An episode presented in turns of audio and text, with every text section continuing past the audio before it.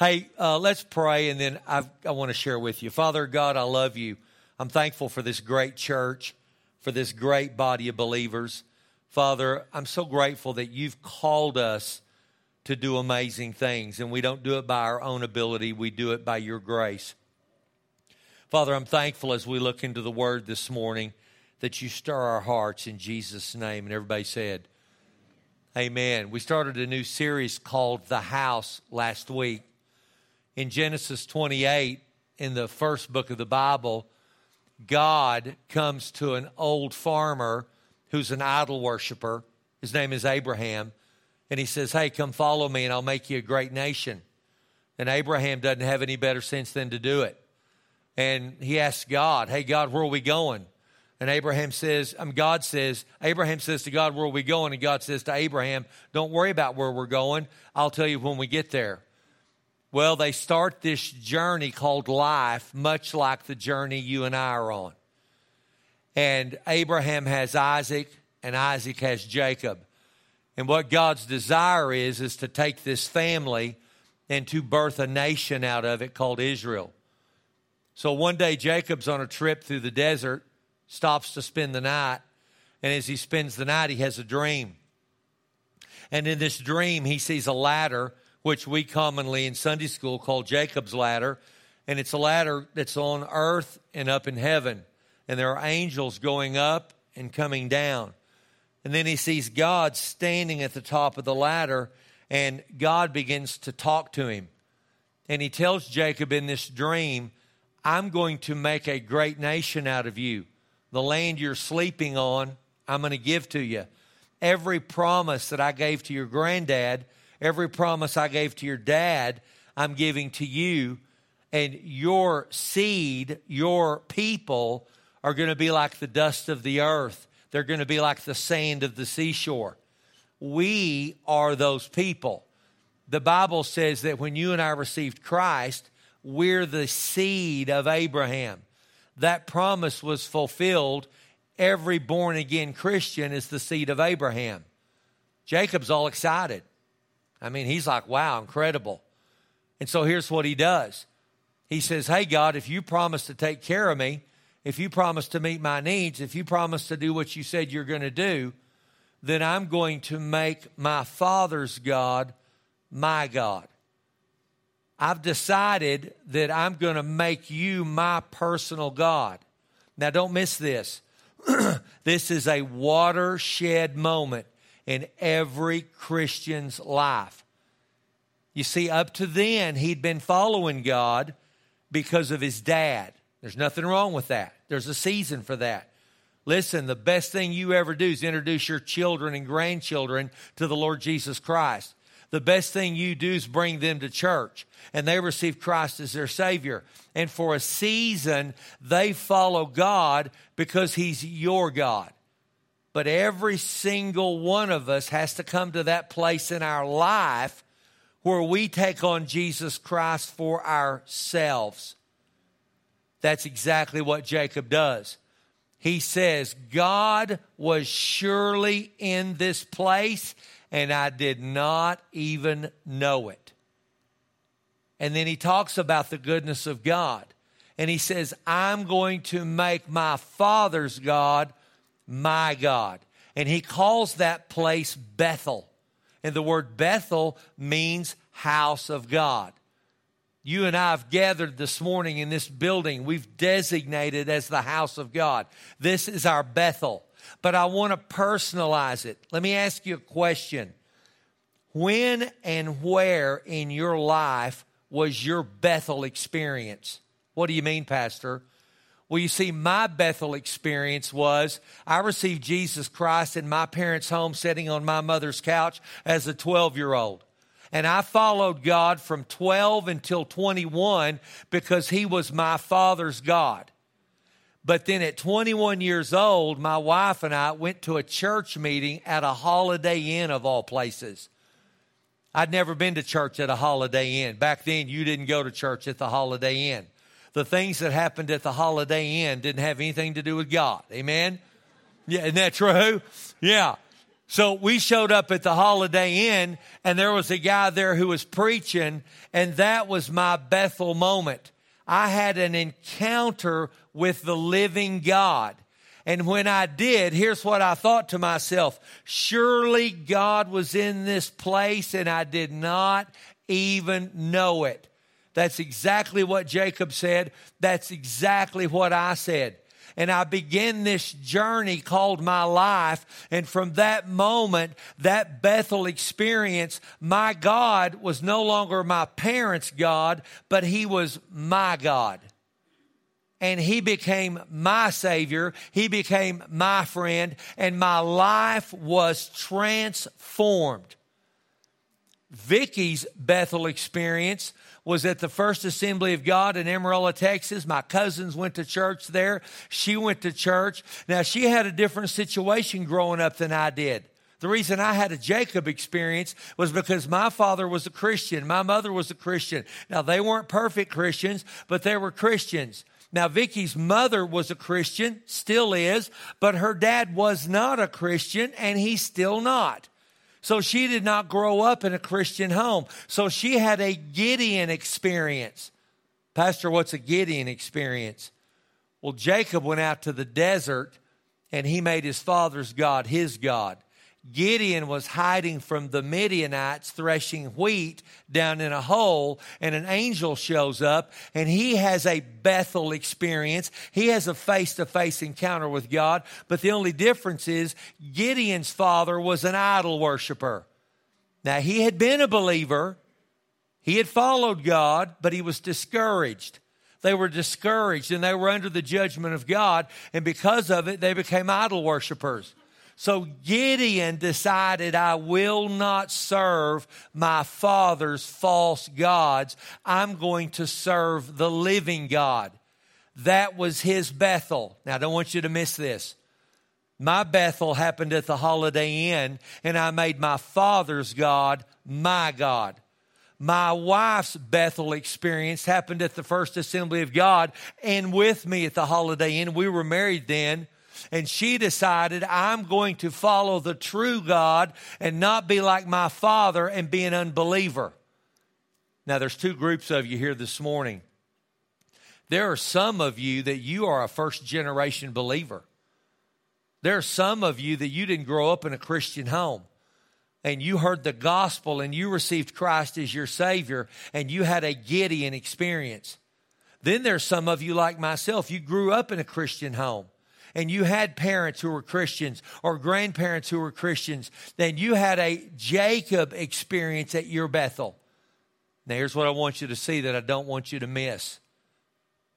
Can you remember when that happened to you? Can you remember when Jesus became your Savior your God, not just your mother's Savior, not just your Mima's Savior, but He became your Savior.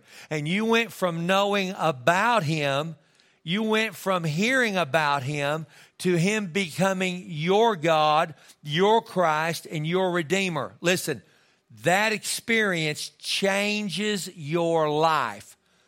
It changed my life. It changed Vicky's life. We were transformed by that encounter.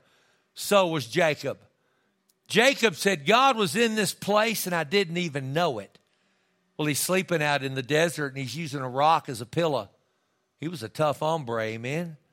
He took that rock and he put a little pile of rocks and he poured oil on it, anointing oil, and he said, This is the house of God. We've done the very same thing. You're setting on carpet and padding, but right under it is a concrete foundation. And I remember when we poured this foundation and we gathered before there was any of this here, it was just a raw concrete foundation. And we gathered in a big circle in this, in, I'm going to say this room, but it wasn't a room. It was just a pad. And we anointed it with oil and we declared this space the house of God.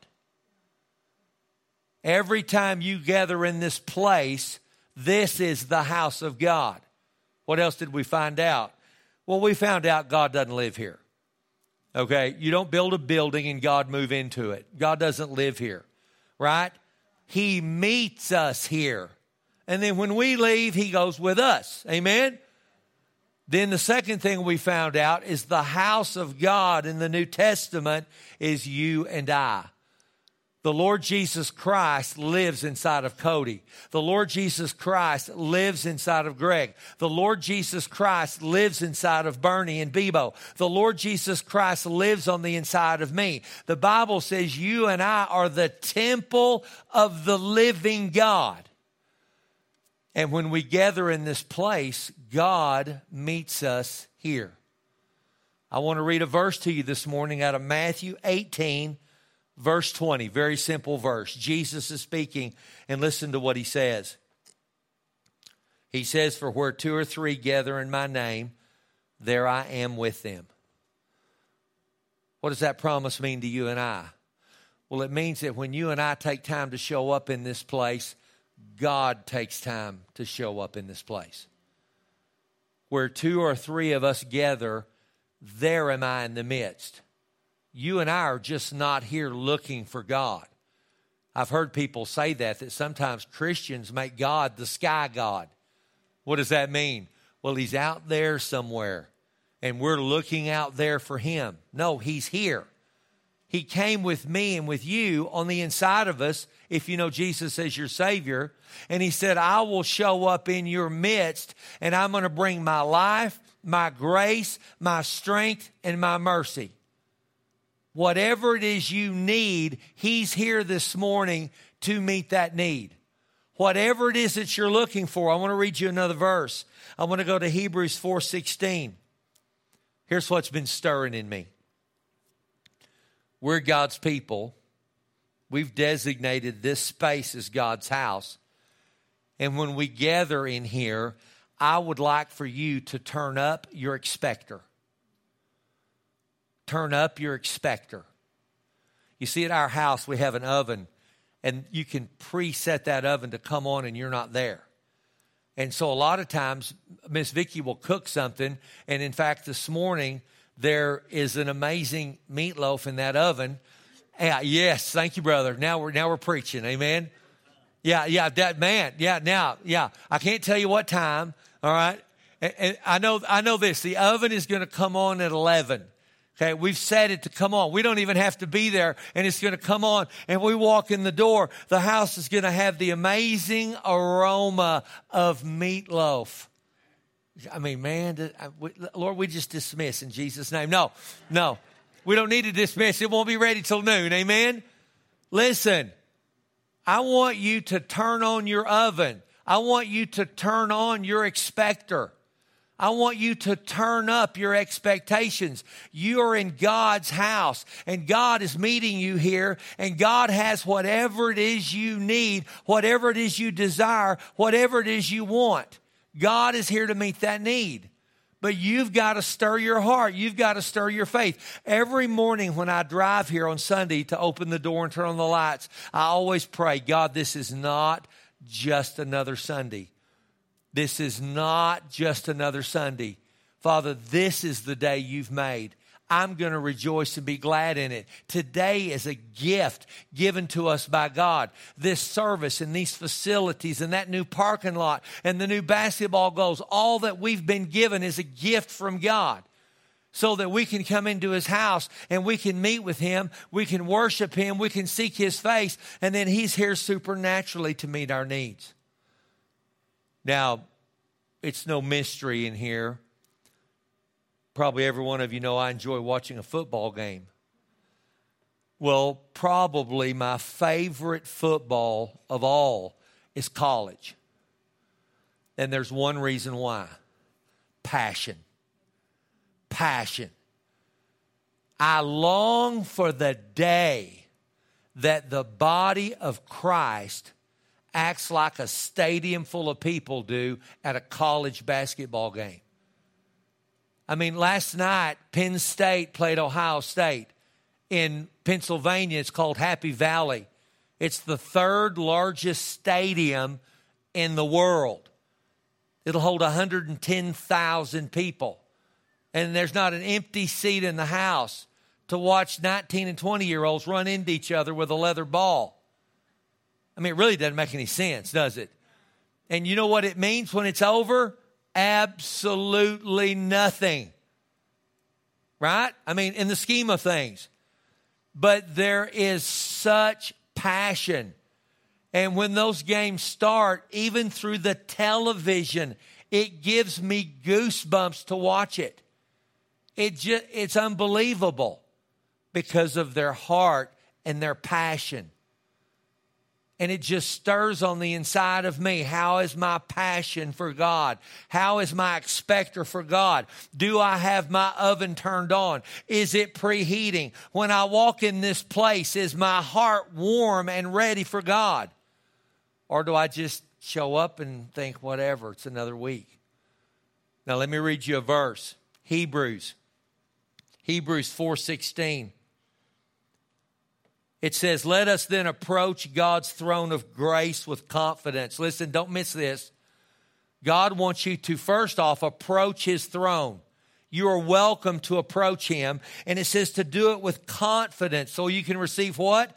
So you may receive mercy and find grace to help in your time of need. Listen to it one more time. So you may receive mercy and find grace in your time of need. I bet this morning, in one way or another, there's not one of you in this room that doesn't have some kind of need. You don't have something going on in your life that you would really love it if God would show up and take care of whatever it is. Listen, you have come into the house of mercy. It's not the house of judgment. It's not the house of law. It's not the house of condemnation, it's the house of mercy. And the scripture I just read says, Your Father is inviting you to come boldly, to come with confidence into His presence and to His throne. You're welcome. You're welcome. The creator of the universe, who sits on the throne of the universe, is asking you to come with confidence. What do most people do? Well, we either come with condemnation, we come with guilt, we come with our head hanging down, we come with what the devil's been telling us we've been doing this week. But your father says, Hey, come to the throne. Come with confidence. Why? So I can show you mercy. Mercy. I've been praying that over the last several months since early this summer. I've been praying it over you that God would pour out his mercy God, pour out your mercy. God, thank you for mercy on our families, mercy on our lives, mercy on our livelihoods, mercy on our children and our grandchildren. Father, mercy on America, whatever, as big or as small as you want to make it. Mercy, mercy, not judgment. There was judgment and it was poured on Jesus. You see, my judgment was put on Jesus. The penalty of sin has been paid. I will never pay for my sins. You know why? Jesus paid for them. Jesus paid for your sins. The penalty, the punishment of my sin has been paid for. And you know what my Father's offering me and offering you? When you come in this door, you can get mercy. Mercy for whatever it is you've done or whatever it is is weighing on you, whatever it is you need. It says in the last part of this verse, in your time of need. Now, listen, I know your need is different than my need. Everybody in this room has different needs. Everybody in this room has different hurts. And the scripture says, come with confidence. Come boldly. Don't you love that? Come boldly to the throne of grace not the throne of judgment, not the throne of law, but grace to find mercy. Let me read you another verse. I want to read to you out of Ephesians 2 4. What am I talking about? You're in the house of mercy. That's what I'm talking about.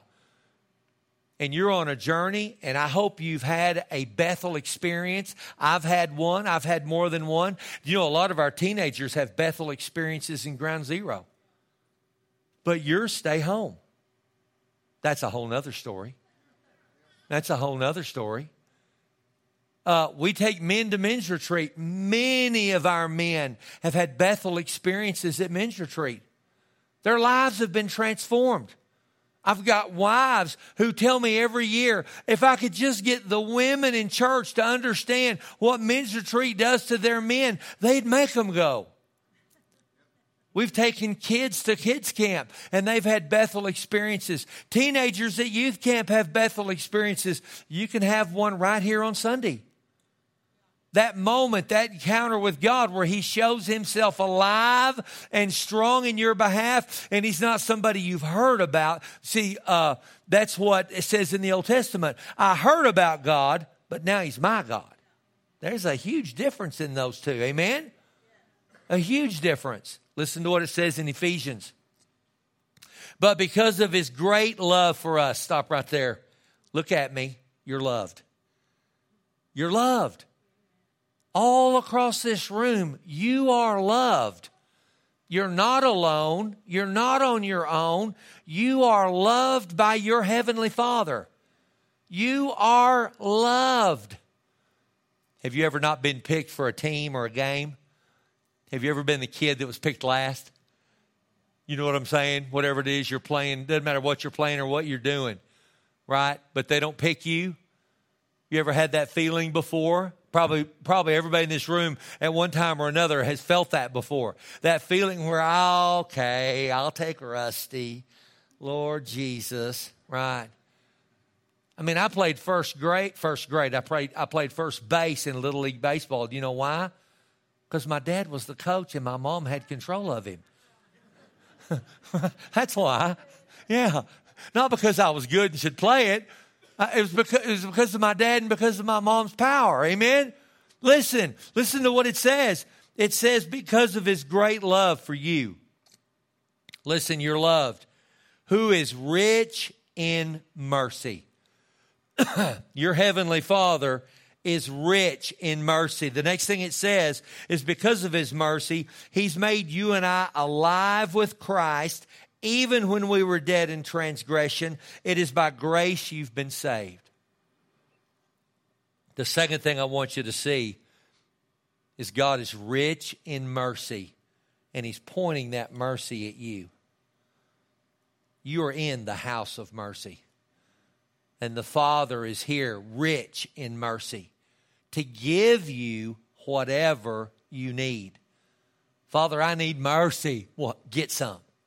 Let me read you another verse. I want to go to Lamentations 3. I love this verse.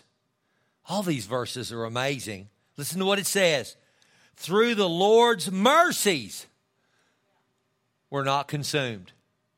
Through the Lord's mercy, we're not consumed because his compassions fail not. They're new every morning. Great is his faithfulness. Is that not an amazing description of your heavenly Father? Listen to what it says. It says he has mercy. We found out he's rich in mercy. Now, because of his mercy, we're not consumed because his compassions don't fail. Don't you love it when somebody's compassionate towards you?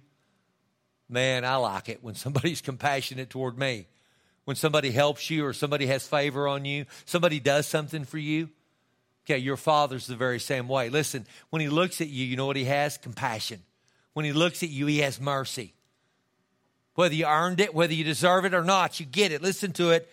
It says that his mercies are new every morning. Great is his faithfulness. Listen, in the morning when your alarm goes off and you get up, whatever your morning looks like, whatever time it is, when you get up in the morning, God has a boatload of fresh mercy for you.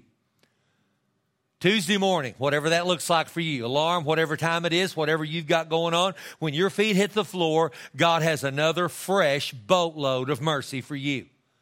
Wednesday, whatever that looks like for you, I leave on Wednesday and go to the Driscoll house. I get over there and have coffee. Well, when I, when I get up on Wednesday morning, God has a fresh boatload of mercy just for you.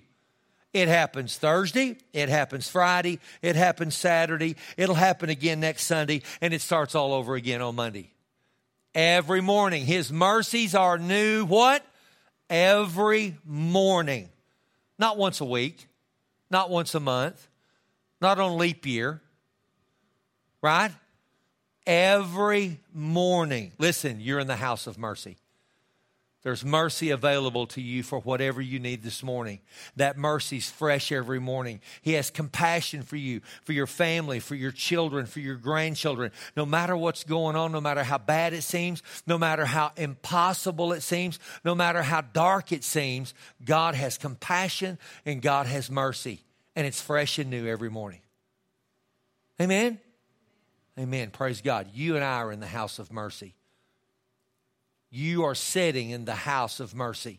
And God said, when you gather in this place, I'm going to meet your needs. Amen? Praise God. Y'all stand up and let me pray.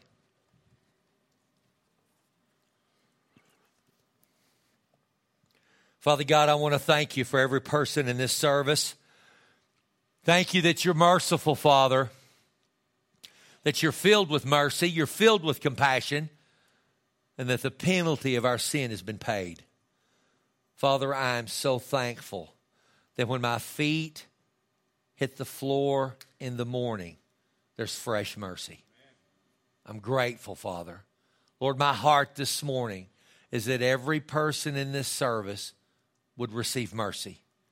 I speak mercy over every family. I declare mercy over every person this morning. That they leave here strengthened in your mercy. Father, I'm thankful for it. In Jesus' name I pray. And everybody said, Amen. Amen.